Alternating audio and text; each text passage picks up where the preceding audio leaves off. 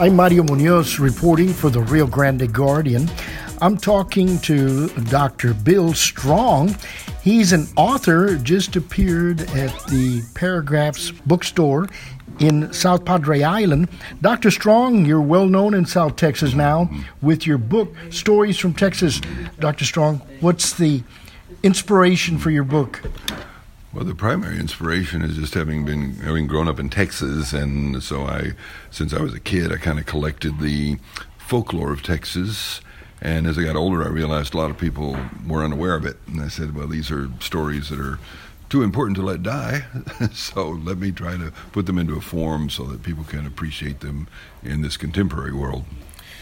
How well spread out uh, are stories from Texas now? Oh my goodness, they're uh, all over. I looked at a sales list the other day, and the, the, you know the book is selling in Europe and England, particularly, uh, all over the U.S. Primarily in Texas, of course, but it, it has a wide reach because uh, Texas has a great mystique around the world, and people around the world uh, want to know about it. In fact, I was interviewed two weeks ago by an Italian journalist because he wanted to write up Texas for Italians.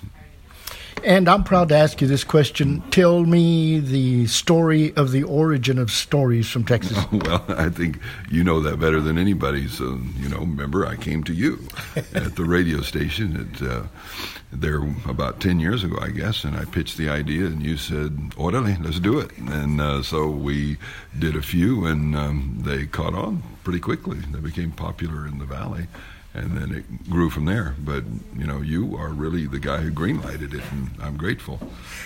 And I'll buy you a Whataburger for that.